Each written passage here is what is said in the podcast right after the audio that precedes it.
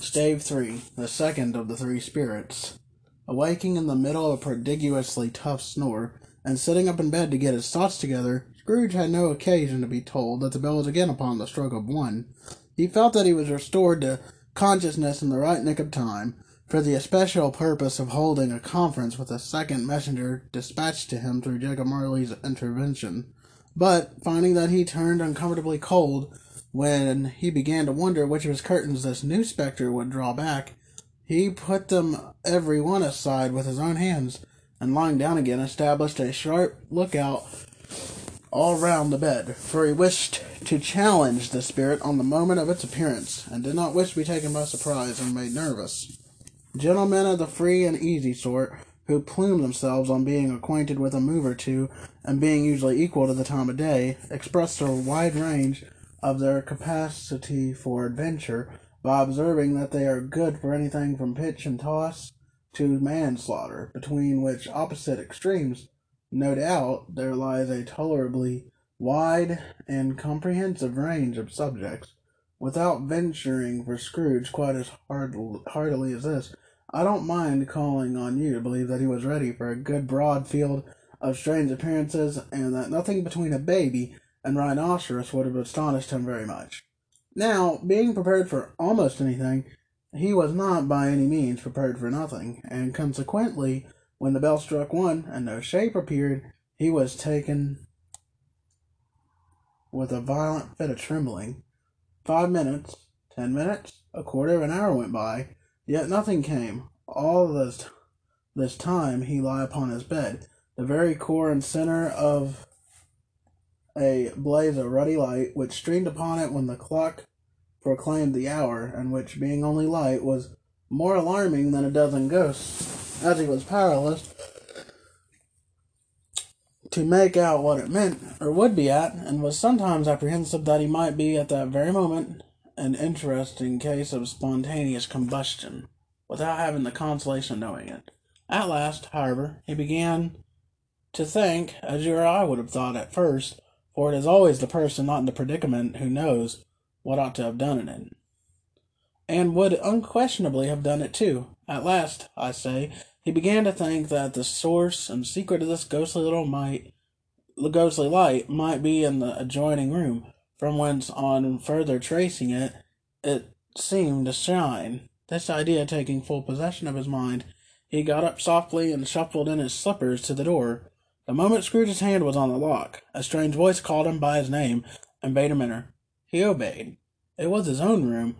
There was no doubt about that, but it had undergone a surprising transformation. The walls and ceiling were so hung with living green that it looked a perfect grove, from every part of which bright, gleaming berries glistened. The crisp leaves of holly, mistletoe, and ivy reflected back the light as if so many little mirrors had been scattered there, and such a mighty blaze went roaring up the chimney as that dull petrification of a hearth had never had never known in time, in Scrooge's time, or Marley's, or for many and many a winter season gone. Heaped up on the floor to form a kind of throne were turkeys, geese, game, poultry, brawn, great joints of meat, suckling, sucking pigs, long reefs of sausages, mince pies, plum puddings, barrels of oysters, red-hot chestnuts, cherry-cheeked apples, juicy oranges, luscious pears, immense twelfth cakes, and searching bowls of punch, seething bowls of punch, that made the chamber dim with their delicious steam. In any an easy state upon his this couch, there sat a jolly giant, glorious to see, who bore a glowing torch in shape not unlike Pliny's horns, horn, and held it up high up to shed its light on Scrooge as he came peer peeping round the door. "Come in!" exclaimed the ghost. "Come in, and know me better, man!" Scrooge entered timidly and hung his head before this spirit. He was not the dogged Scrooge he had been, and though the spirit's eyes were clear and kind, he did not like to meet them. "I am the ghost of Christmas present," said the spirit. "Look upon me."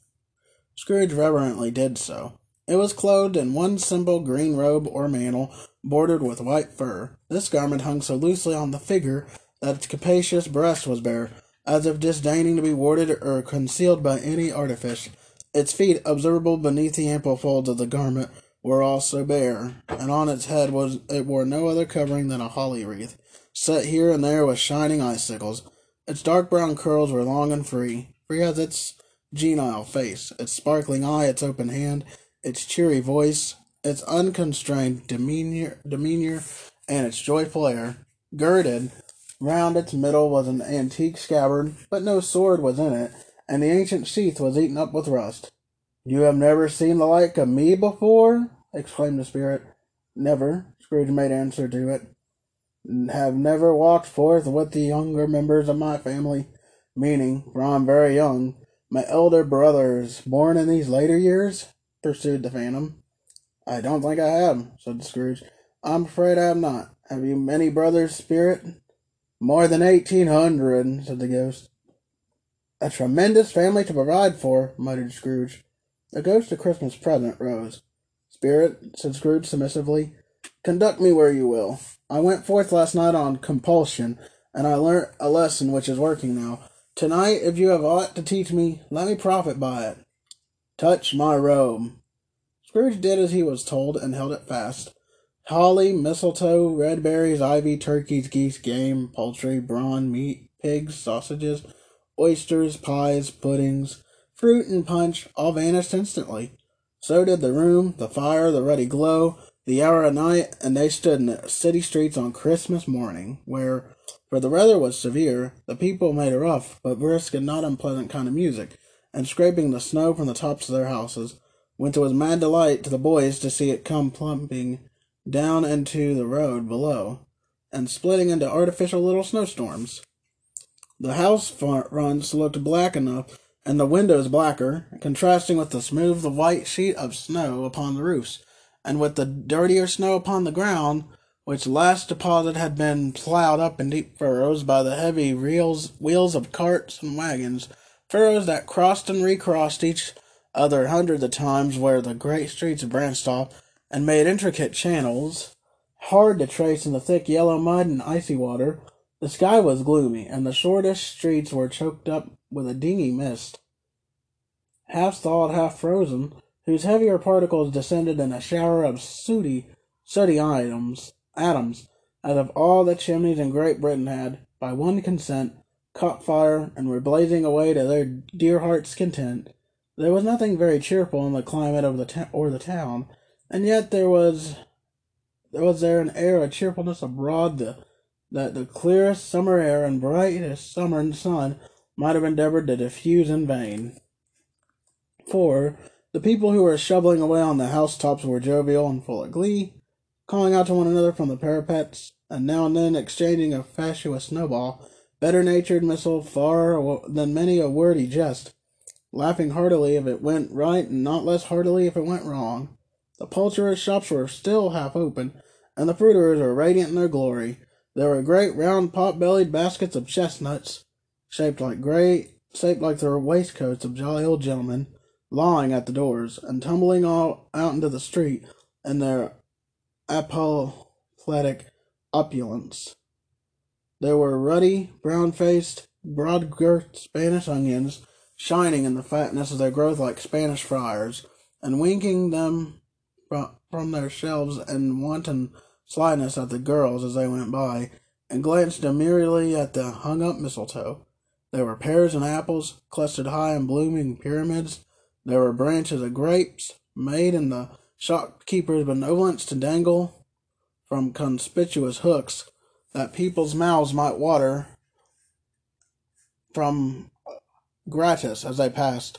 There were pile, piles of filberts, mossy and brown, recalling in their fragrance ancient walks, walks among the woods, and pleasant shufflings ankle deep through the withered leaves. There were Norfolk biffins, squab and swarthy, setting off the yellow of the oranges and lemons, and the great compactness of their juicy per- persons, urgently entreat- uh, entreating and beseeching to be carried home in paper bags and eaten after dinner. The very gold and silver fish set forth among these choice fruits in a bowl, though members of a dull and straight-blooded race appeared to know that there was something going on, and to a fish went gasping round and round, their little work world and slow and passionless excitement. The grocers, oh, the grocers, nearly closed with perhaps two shutters down or one, but though those, but through those gaps, such glimpses. It was not alone that the scales descending on the counter made a merry sound, or that the twine and roller parted company so briskly, or that the canisters were rattled up and down like juggling tricks, or even that the blended scents of tea and coffee were so grateful to the no- nose, or even that the raisins were so plentiful and rare, the almonds so extremely white, the sticks of cinnamon so long and straight, the other spices so delicious, the candied fruits so caked and spotted with molten sugar as to make the coldest lookers-on feel faint and subsequently bilious. Nor was it that the figs were moist and pulpy, or that the French plums blushed in modest tartness from their highly decorated boxes, or that everything was good to eat and in its Christmas dress. But the customers were all so hurried and so eager in the hopeful promise of the day that they tumbled up against each other at the door, and crashing their wicker baskets wildly, and left their purchases upon the counter, and came running back to fetch them, and committed hundreds of the like mistakes, in the best humour possible, while the grocer and his people were so frank and fresh that the polished hearts with which they fastened their aprons behind might have been their own, worn outside for general inspection, and for Christmas dolls to peck at if they chose. But soon the steeples called good people all to church and chapel, and away they came flocking through the streets in their best clothes, and with their gayest faces. And at the same time there emerged from scores of by-streets, lanes, and nameless turnings, innumerable people, carrying their dinners to the bakers' shops. The sight of these poor revellers appeared to interest the spirit very much, for he stood with Scrooge beside him in a baker's doorway, and taking off the covers as their bearers passed, sprinkled incense on their dinners from its torch, from his torch, and it was a very uncommon kind of torch, for once or twice when there were angry words between some dinner carriers who had jostled each other, he shed a few drops of water on them from it, and their good humour was restored directly, for they said it was a shame to quarrel upon Christmas Day, and so it was. God love it, so it was. In time the bells ceased, and the bakers were shut up, and yet there was a genial shadowing forth of all these dinners and the progress of their cooking, and the thawed blotch of wet above each baker's oven, where the pavement smoked as if its stones were cooking too. "Is there a peculiar flavor in what you sprinkle from your torch?" asked Scrooge. "There is, my own." "Would it apply to any kind of dinner on this day?" asked Scrooge. "To any kindly giving, given, to a poor one most." "Why to a poor one most?" asked Scrooge. "Because it needs it most." "Spirit," said Scrooge, after a moment's thought, "I wonder you, of all the beings in the many worlds about us, should desire to cramp these people's opportunities of innocent enjoyment." "I," cried the Spirit, "you had deprived them of their means of dining every seventh day, often the only day on which they can be said to dine at all," said Scrooge. "Wouldn't you?" "I," cried the Spirit. "You seek to close these places on the seventh day," uh, said Scrooge, "and it comes to the same thing." "I seek," exclaimed the Spirit. "Forgive me if I am wrong. It is done in your name, or at least in that of your families," said Scrooge. "There are some upon this earth of yours," returned the Spirit, "who lay claim to know us, and who do their deeds of passion, pride, ill will, hatred, envy, bigotry, and selfishness in our name, who are estranged to us and all our kin and keith, as if they had never lived. Remember that, and charge their doings on themselves, not us." Scrooge promised that he would, and they went on, invisible as they had been before, into the suburbs of the town. It was a remarkable quality of the ghost, which Scrooge had observed at the baker's, that notwithstanding his gigantic size, he could accommodate himself to any place with ease, and that he stood beneath a low roof quite as gracefully and like a supernatural creature as was possible he could have done in any lofty hall. and perhaps it was the pleasure the good spirit had in showing off this power of his, or also was his own kind, generous, hearty nature, and his sympathy with all poor men, that led him straight to Scrooge's clerk's, for there he went and took Scrooge with him, holding to his robe, and on the threshold of the door the spirit smiled and stopped to bless Bob Cratchit's dwelling with the sprinkling of his torch. Think of that! Bob had put fifteen bob a week himself. He pocketed on Saturdays but fifteen copies of his Christian name, and yet the ghost of Christmas present blessed his four-roomed house. Then up rose Missus Cratchit, Cratchit's wife, dressed out but poorly in a twice-turned gown, but brave in ribbons, which are cheap and make a goodly show, for sixpence, and she laid the cloth, assisted by Belinda Cratchit, second of her daughters, also brave in ribbons, while Master Peter Cratchit plunged a fork into the saucepan of potatoes, and getting the corners of his monstrous shirt collar, Bob's private property, conferred upon his son and heir in honor of the day, into his mouth, rejoiced to find himself so gallantly attired, and yearned to show his linen in the fashionable parks. And now two smaller Cratchits, boy and girl, came tearing in, screaming they're outside the baker, that outside the baker's they had smelt the goose, and known it for their own, and basking in luxurious sods of sage and onion, these young Cratchits danced about the table and exalted Master Peter Cratchit to the skies, while he, not proud, although his collars nearly choked him, blew the fire, until the slow potatoes bubbling up knocked loudly at the saucepan lid, to be let out and peeled. "What has ever got your precious father, then?" said Missus Cratchit. "And your brother, Tiny Tim, and Martha wasn't as late as last Christmas Day by half an hour." "Here's Martha, mother," said a girl, appearing as she spoke. "Here's Martha, mother," cried the two young Cratchits. "Hurrah! There's such a goose, Martha!" "Why, bless your heart alive, my dear, how late you are," said Missus Cratchit, kissing her a dozen times, and taking off her shawl and bonnet for her with officious zeal. "We'd a deal of work to finish up last night," replied the girl, "and had to clear away this morning, mother."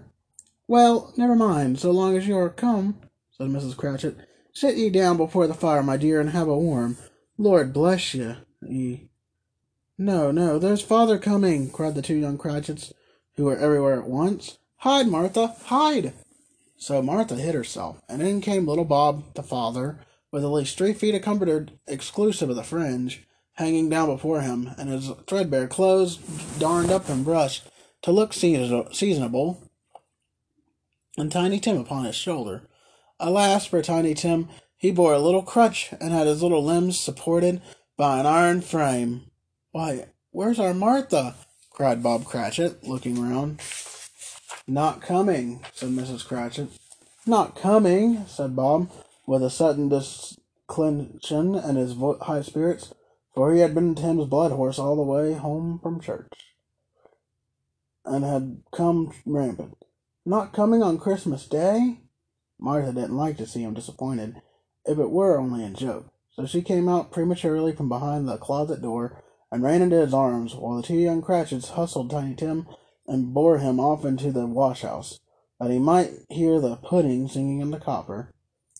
"And how did little Tim behave?" asked Missus Cratchit, when she had rallied on Bob on his credulity, and Bob had hugged his daughter to his heart's content. "As good as gold," said Bob, "and better. Somehow he gets thoughtful, sitting by himself so much, and thinks the strangest things you ever heard. He told me, coming home, that he hoped the people saw him in the church because he was a cripple, and it might be pleasant to them to remember upon Christmas Day, who made lame beggars walk and blind men see." Bob's voice was tremulous when he told them this, and trembled more when he said that Tiny Tim was growing strong and hearty. His active little crutch was heard upon the floor, and back came Tiny Tim before another word was spoken, escorted by his brother and sister to his stool before the fire, and while Bob, turning up his cuffs, as a poor fellow they were capable of being made more shabby, compounded in some hot mixture in a jug with gin and lemons, and stirred it round and round and put it on the bob dis- hob to simmer. Master Peter and the two ubiquitous young Cratchits went to fetch the goose, with which they soon returned in high procession. Such a bustle ensued that you might have thought a goose the rarest of all birds, a feathered phenomenon to which a black swan was a matter of course, and in truth there was something very like it in that house. Missus Cratchit made the gravy, ready beforehand in a little saucepan, hissing hot. Master Peter washed mashed potatoes with incredible vigor. Miss Belinda sweetened up the applesauce. Martha dusted the hot plates. Bob took Tiny Tim beside him in a tiny corner at the table. The two young Cratchits set chairs for everybody, not forgetting themselves, and mounting guard upon their posts, crammed spoons into their mouths, lest they should shriek for go- goose before their turn came to be helped. At last the dishes were set on, and grace was said. It was succeeded by a breathless pause, as Missus Cratchit, looking slowly all along the carving knife, prepared to plunge it in the breast. But when she did, and when the long-expected gush of stuffing issued forth, one murmur of delight arose all round the board, and even Tiny Tim, excited by the two young Cratchits, beat on the table with the handle of his knife, and feebly cried, "Hurrah! There never was such a goose!" Bob said he didn't believe there ever was such a goose cooked. Its tenderness and flavor, size and cheapness, were the themes of universal admiration. Eked out by applesauce and mashed potatoes, it was a sufficient dinner for the whole family. Indeed, as Missus Cratchit said with great delight, surveying one small atom of a bone upon the dish, they hadn't ate it all at last, yet everyone had had enough, and the youngest Cratchits, in particular, were steeped in sage and onion to the eyebrows. But now, the plates being changed by Missus Miss Belinda, Missus Cratchit left the room alone, too nervous to bear witness, to take the pudding up and bring it in. Suppose it should not be done enough. Suppose it should break in turning out. Suppose somebody should have got over the wall of the backyard and stolen it, while they were merry with the goose, a supposition at which the two young Cratchits became livid. All sorts of horrors were supposed. Halloo! A great deal of steam. The pudding was out of the copper. A smell like washing day. That was the cloth. A smell like an eating house and a pastry cook's next door to each other, with a laundress's next door to that. That was the pudding. In half a minute Missus Cratchit entered, flushed but smiling proudly, with the pudding like a speckled cannonball, so hard and firm, blazing in half of a half a quarantine quartern of ignited brandy, and bedight with Christmas hollies stuck into the top. "Oh, a wonderful pudding," Bob Cratchit said, and calmly too. What he that he regarded it as the greatest success achieved by Missus Cratchit since their marriage. Missus Cratchit said that now the weight was off her mind. She would confess she had had her doubts about the quantity of flour.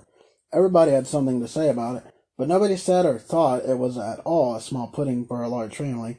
It would have been flat heresy to do so. Any Cratchit would have blushed to hint at such a thing. At last the dinner was all done. The cloth was cleared, the hearth swept, and the fire made up, the compound and the jug being tasted and considered perfect. Apples and oranges were put upon the table, and a shovelful of chestnuts on the fire.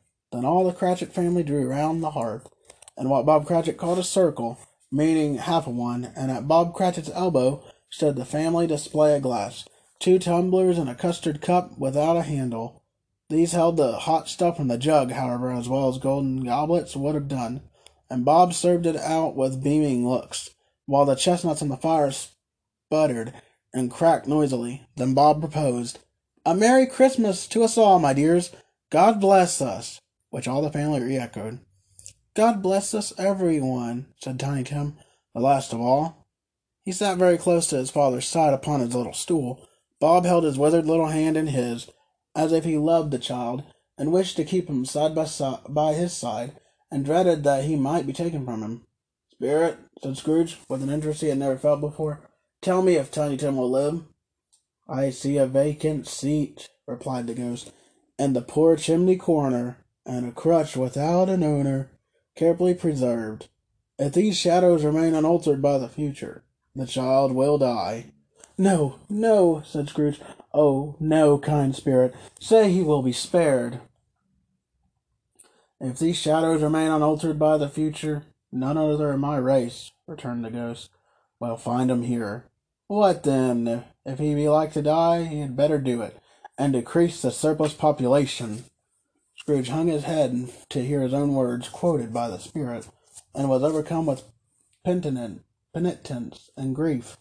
"Man," said the ghost, "if man you be in heart not ad adamant, forbear that wicked cant until you have discovered what the surplus is, and where it is. Will you decide what men shall live, what men shall die?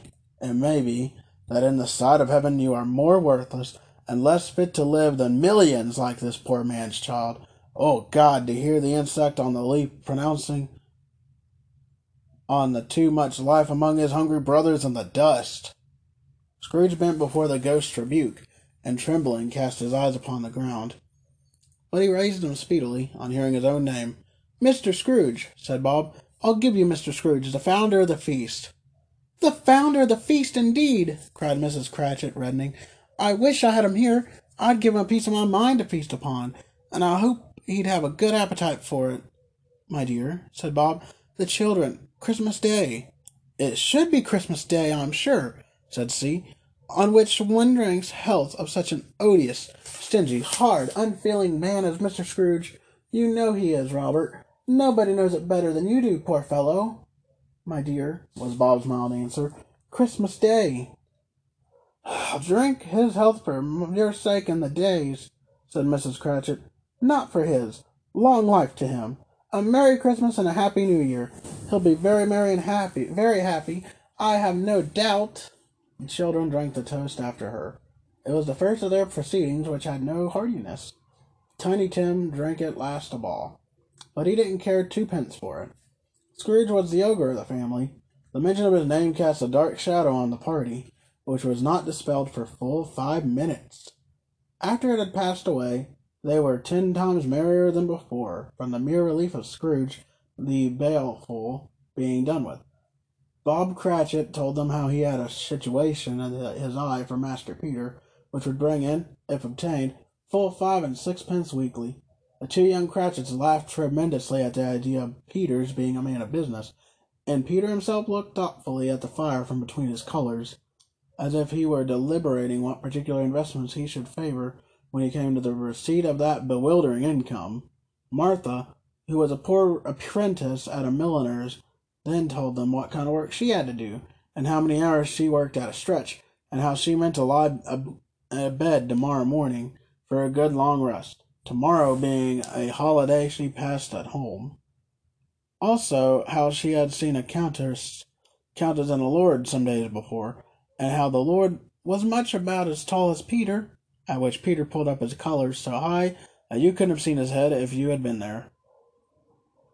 All this time the chestnuts and the jug went round and round, and by the and by they had a song about a lost child travelling in the snow from Tiny Tim, who had a plaintive little voice, and sang it very well indeed. There was nothing of high mark in this. They were not a handsome family. They were not well dressed, their shoes were far from being waterproof, their clothes were scanty, and Peter might have known, and very likely did, the inside of a pawnbroker's. They were happy, grateful, pleased with one another, and contented with the time. And when they faded and looked happier yet in the bright sprinklings of the spirit's torch at parting, Scrooge had his eye upon them, and especially on Tiny Tim, until the last. By this time it was getting dark, and snowing pretty heavily, and as Scrooge and the spirit went along the streets, the brightness of the roaring fires in kitchens, parlors, and all sorts of rooms was wonderful. Here the flickering of the blaze showed preparations for a cozy flickering of the or cozy dinner, with hot plates baking through and through before the fire, and deep red curtains, ready to be drawn to shut out cold and darkness. There all the children of the house were running out into the snow to meet their married sisters, brothers, cousins, uncles, aunts, and be the first to greet them. Here again were shadows on the wall window blind of guests assembling, and there a group of handsome girls, all hooded and fur-booted, and all chattering at once, tripped lightly off to some near neighbor's house, where woe upon the single man who saw them enter, artful witches, well they knew it, and a glow.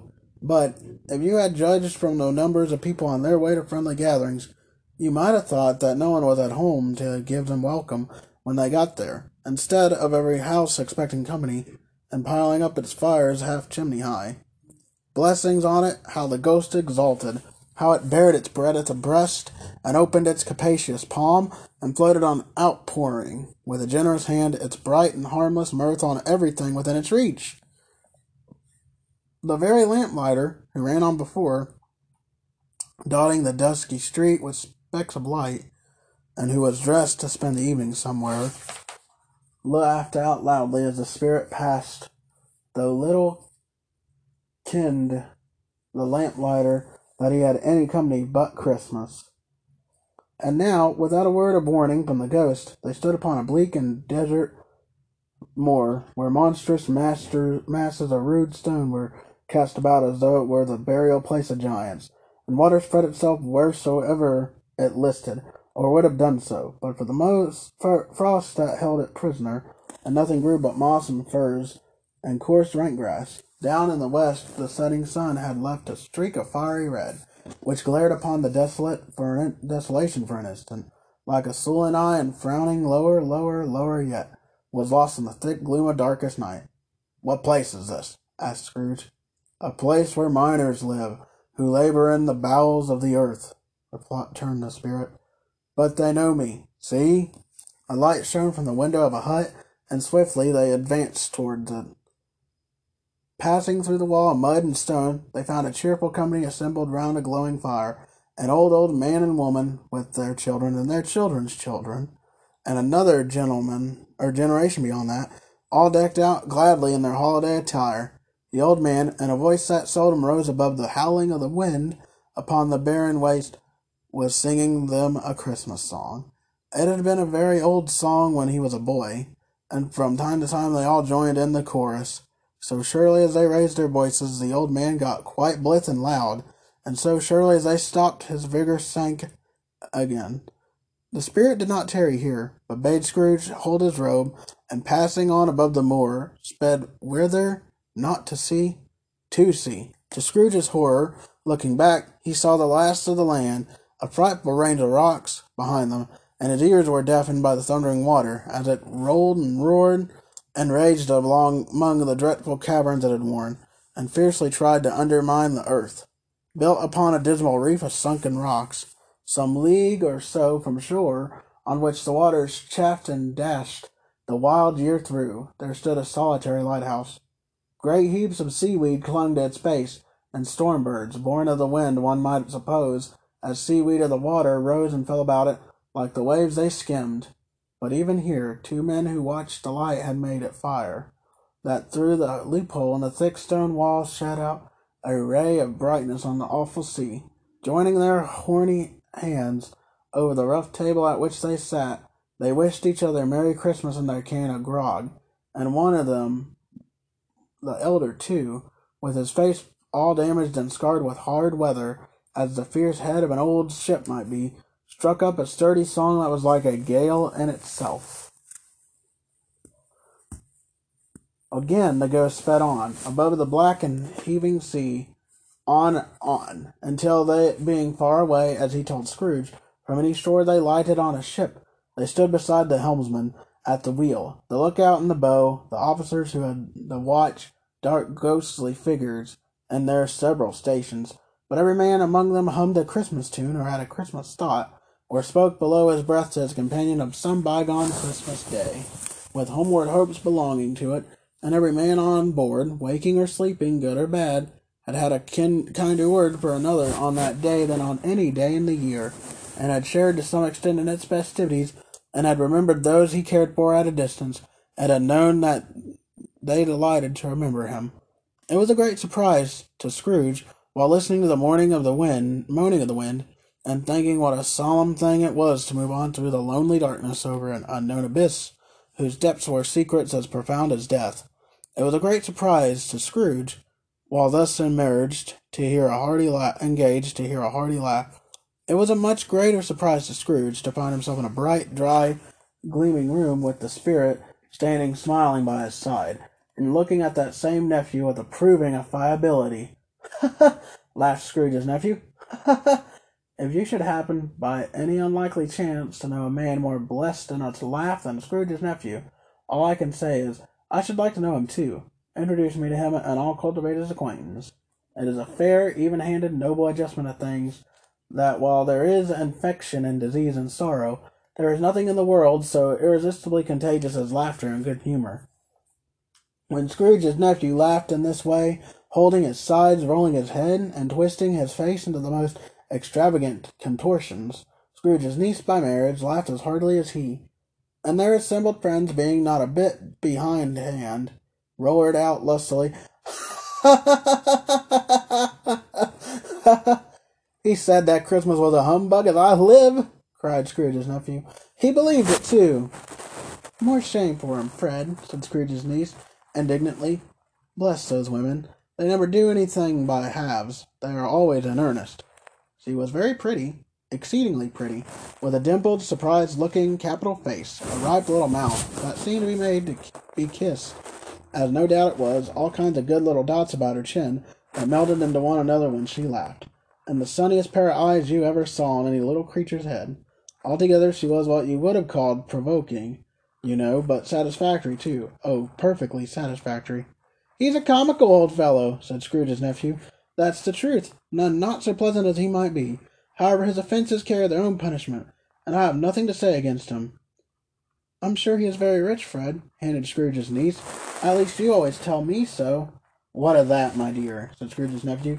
"His wealth is of no use to him. He don't do any good with it. He don't make himself comfortable with it. He hasn't the satisfaction of thinking, ha ha ha, that he is ever going to benefit us with it." "I have no patience with him," observed Scrooge's niece. Scrooge's niece's sisters and all the other ladies expressed the same opinion. "Oh, I have," said Scrooge's nephew. "I'm sorry for him. I couldn't be angry with him if I tried. Who suffers by his ill whims? Himself, always. Here he takes it into his head to dislike us, and he won't come and dine with us. What's the consequence? He don't lose much of a dinner." "Indeed, I think he loses a very good dinner," interrupted Scrooge's niece. Everybody else said the same, and they must be allowed to have been competent judges, because they had just had dinner, and with the de- dearest desert, dessert upon the table, were clustered around the fire by lamplight. "Well, I'm very glad to hear it," said Scrooge's nephew, "because I haven't great faith in these young housekeepers. What do you say, Topper?" Topper had clearly got his eye out upon one of Scrooge's niece's ne- sisters, for he answered that a bachelor was a wretched outcast who had no right to express an opinion on the subject, whereat Scrooge's niece's sister, the plump one with the lace tucker, not the one with the roses, blushed. "Do go on, Fred," said Scrooge's niece, clapping her hands. "He never finishes what he begins to say. He is such a ridiculous fellow." Scrooge's nephew revelled in another laugh, and as it was impossible to keep the infection off, though the plump sister tried hard to do it with aromatic vinegar, his example was unanimously followed. "I was going to say," said Scrooge's nephew, "that the consequences of his taking a dislike to us and not making merry with us is, as I think, that he loses some pleasant moments, which could do him no harm. I am very, or I'm very sure he loses pleasanter companions than he can find in his own thoughts, or either in his mouldy old office or his drowsy, dusty chambers. I mean to give him the same chance every year, whether he likes it or not, for I pity him. He may rail at Christmas till he dies, but he can't help thinking better of it. I defy him. If he finds me going there in good temper year after year and saying, 'Uncle Scrooge, how are you?' if it only puts him in the vein to leave his poor clerk fifty pounds. That's something, and I think I shook him yesterday." It was their turn to laugh now at the notion of his shaking Scrooge, but being thoroughly good-natured and not much caring what they laughed at, so that they laughed at any rate, he encouraged them in their merriment, and paused, passed the bottle joyously. After tea they had some music, for they were a musical family, and knew what they were about, when they sung a glee or catch, I can assure you, especially Topper, who could growl away in the bliss bass like a good one, and never swell the l- in a bass like a good one, and never swell the large veins in his forehead, or get red in the face over it. Scrooge's niece played well upon the harp, and played, among other tunes, a simple little air, a mere nothing, you might learn to whistle it in two minutes, which had been familiar to the child who fetched Scrooge from the boarding school, as he had been reminded by the ghost of Christmas past. When this strain of music sounded, all the things that ghost had shown him came upon his mind. He softened more and more, and thought that if he could have listened to it often, years ago, He might have cultivated the kindness of life for his own happiness with his own hands, without resorting to the sexton's spade that buried Jacob Marley. But they didn't devote the whole evening to music. After a while they played at forfeits, for it is good to be children sometimes, and never better at Christmas, when its mighty founder was a child himself.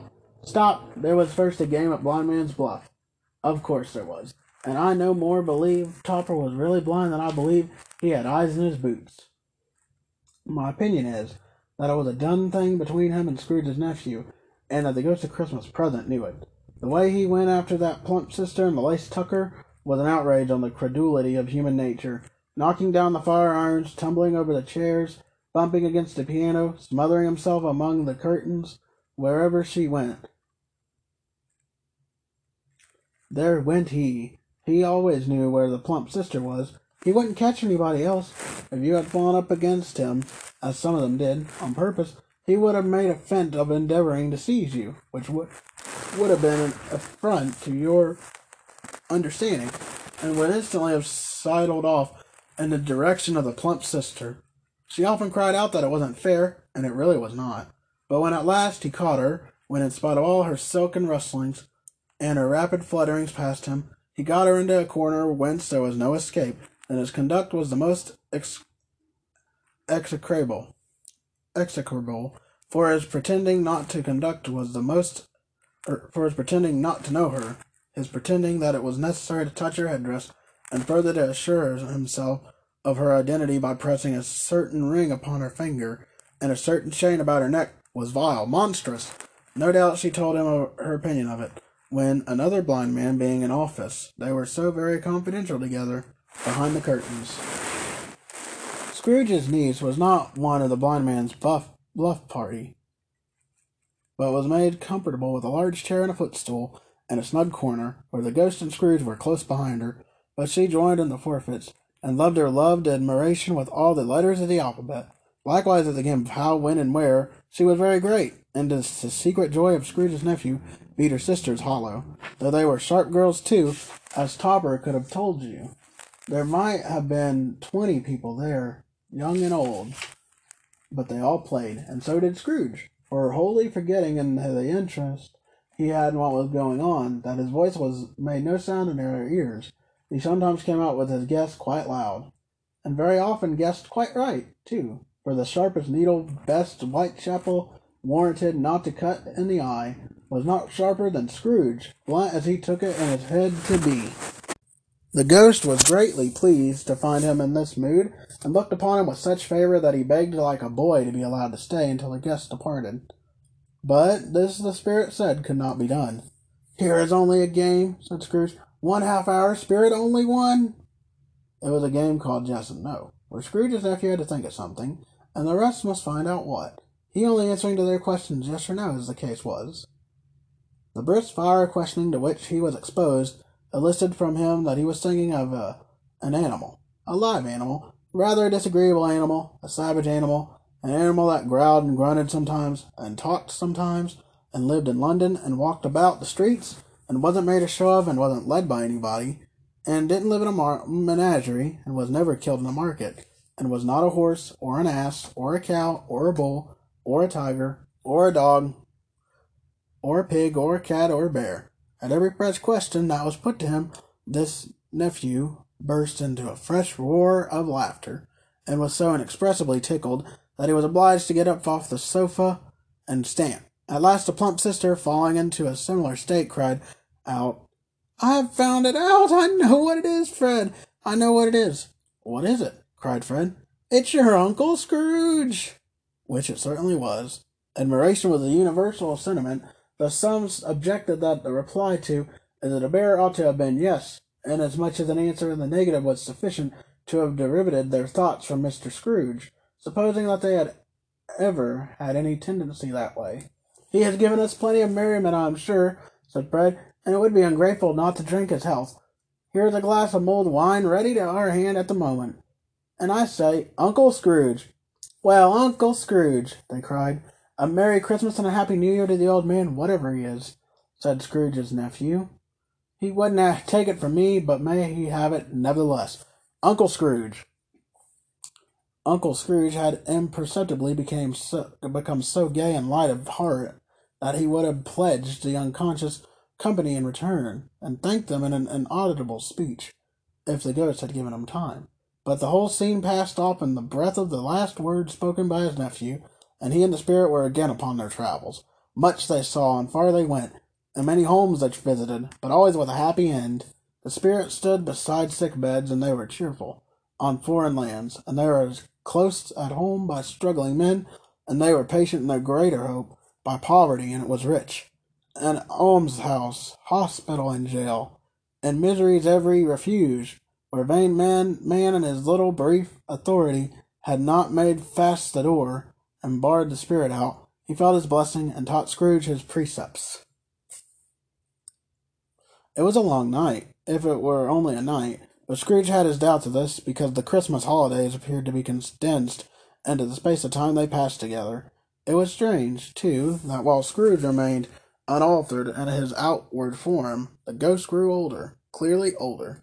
Scrooge had observed this change, but never spoke of it until they left a children's twelfth night party, when he, looking at the spirit, as they stood together in an open place, he noticed that its hair was gray. "Are spirits' lives so short?" asked Scrooge. "My life upon this globe is very brief," replied the ghost. "It ends tonight." "Tonight?" cried Scrooge. "Tonight at midnight. Hark! The time is drawing near." The chimes were ringing the three quarters past eleven at that moment. "Forgive me if I'm not justified in what I ask," said Scrooge, looking intently at the spirit's robe, "but I see something strange and not belonging to yourself protruding from your skirts. Is it a foot or a claw?" "It might be a claw, for the flesh there is upon it," was the spirit's sorrowful reply. "Look here." From the foldings of its robe, it brought two children, wretched, ab- abject, frightful, hideous, miserable. They kneel, knelt down and its, at its feet, and clung upon the outside of its garment. "Oh, man, look here, look, look, down here!" exclaimed the ghost.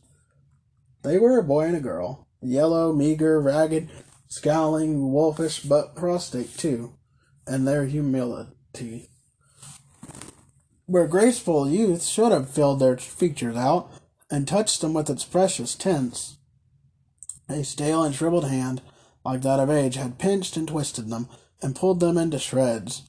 Where angels might have sat and throned, devils lurked, and glared out menacing.